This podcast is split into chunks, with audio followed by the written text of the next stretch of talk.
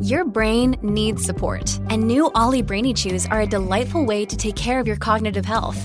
Made with scientifically backed ingredients like Thai ginger, L-theanine, and caffeine, Brainy Chews support healthy brain function and help you find your focus, stay chill, or get energized. Be kind to your mind and get these nootropic chews at olly.com. That's O L L Y.com. These statements have not been evaluated by the Food and Drug Administration. This product is not intended to diagnose, treat, cure, or prevent any disease.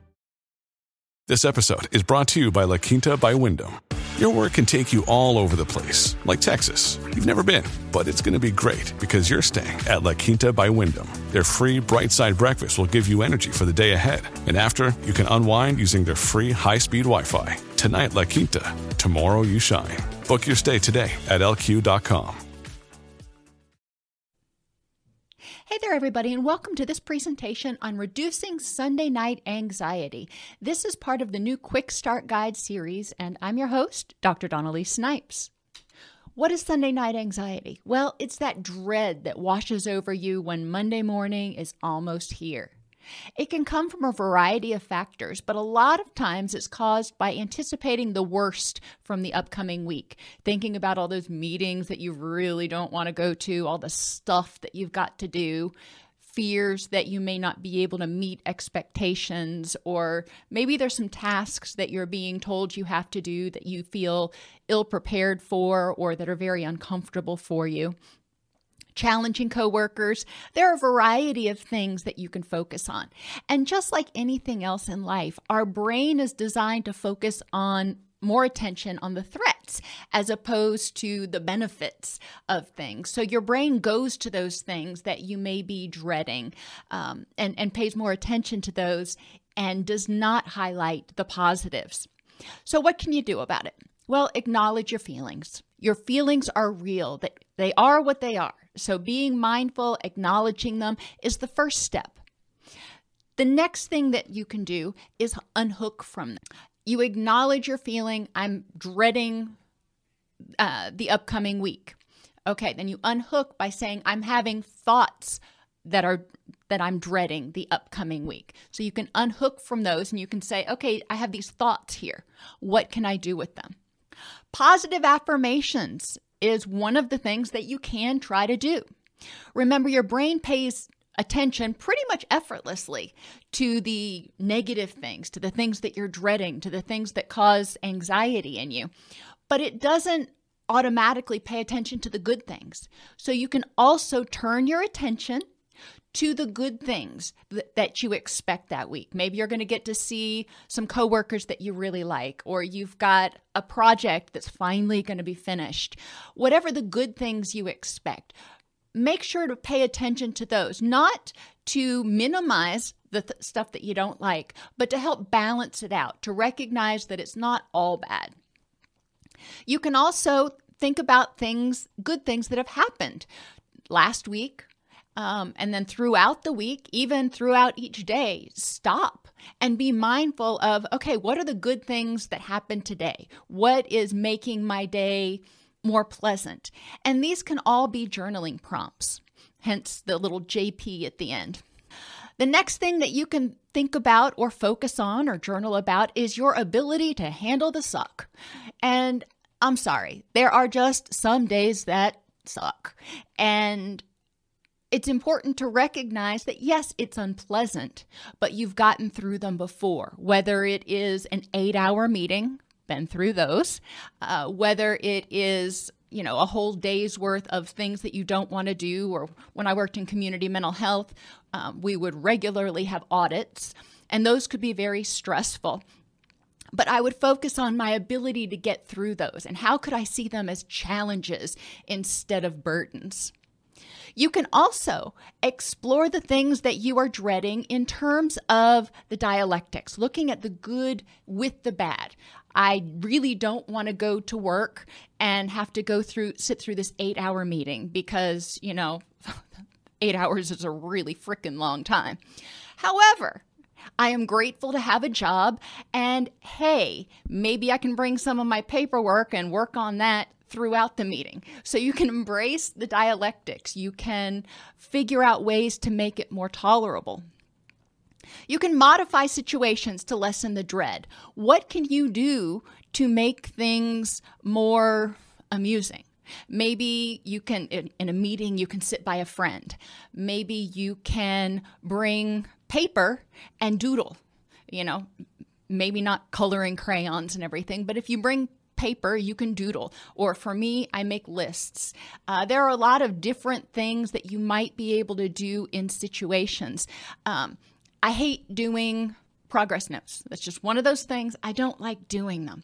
So, thinking about ways that I can modify doing some of my paperwork, I put on a video on the computer while I'm doing my paperwork. I'm not paying a whole lot of attention to it, but it's in the background and it helps me feel more relaxed and it makes it less unpleasant. So I com- I pair something I don't like with something I do like. You can have what's, uh, and you can journal about that. What are different ways you can modify the situations you hate in order to make them more palatable? You can create a karma box or what some people call a God box, and you can write down your stresses and your anxieties on index cards or pieces of paper and put them in that box and say, you know what, I'm just going to put this over here right now and literally put that anxiety up on the shelf. One of my favorites, because I'm a kid at heart, is blowing bubbles. Two benefits to blowing bubbles. Number one, it forces you to deep breathe and breathe slowly, which can trigger your um, rest and digest. So it can help trigger the relaxation response. But you can also envision your stresses in each one of those bubbles. So think about something that you're stressing about and then blow a bubble and watch it float away and then pop so you can see it just disappear into the atmosphere.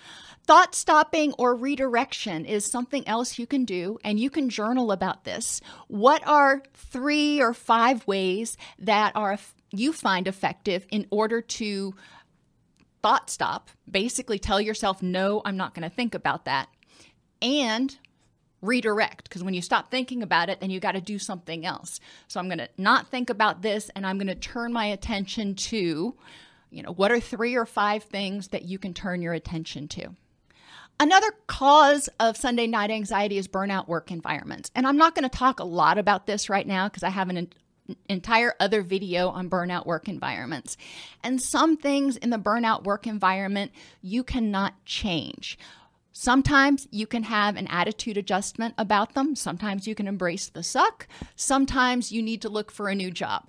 So there are different things that you can do uh, depending on the characteristics of your burnout work environment. Sometimes you are stuck in that environment for a period of time, and it's figuring out how you're going to make the best of a really bad situation. I've been there and, you know, th- seeing this light at the end of the tunnel, I knew I had to stay in this position for at least another four months um, because I wasn't going to leave the job in under a year.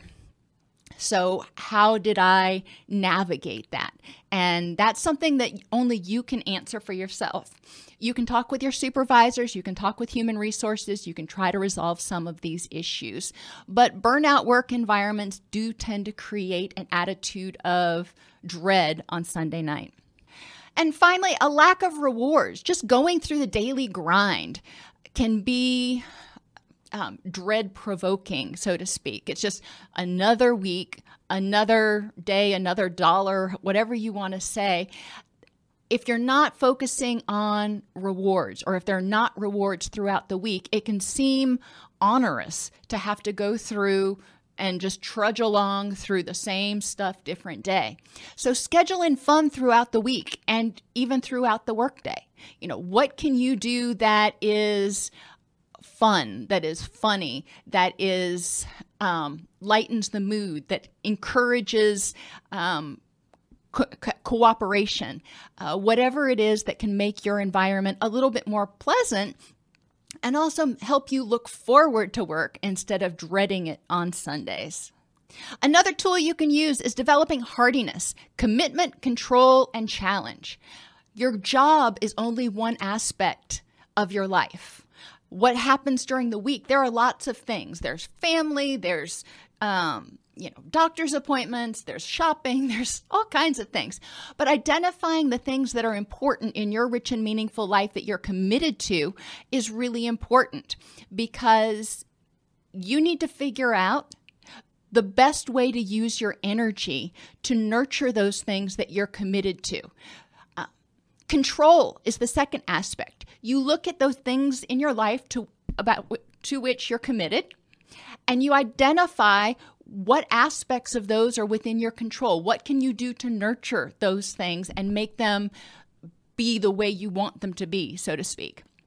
And challenge is viewing obstacles, viewing problems as challenges or opportunities to improve the next moment. Instead of seeing them as something that is onerous, again, see it as something that is inspiring, that brings out your curiosity and your creativity to think, how can I solve this? How can I make this better?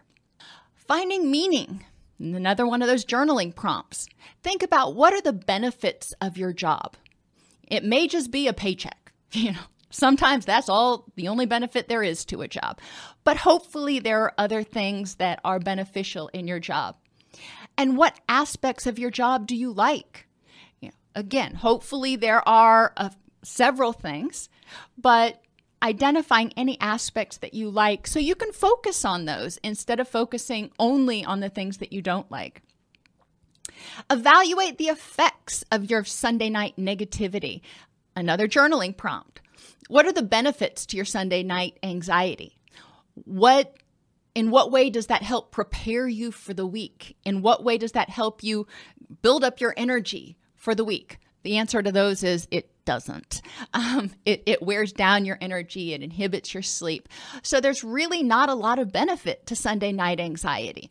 There is nothing that you can do on Sunday to change the future because you can't predict the future. Practicing mindfulness on Sunday, living in the moment, focusing on those things in your life other than work, which happens on Monday, focusing on those things in your life to which you're committed and using your energy on those things.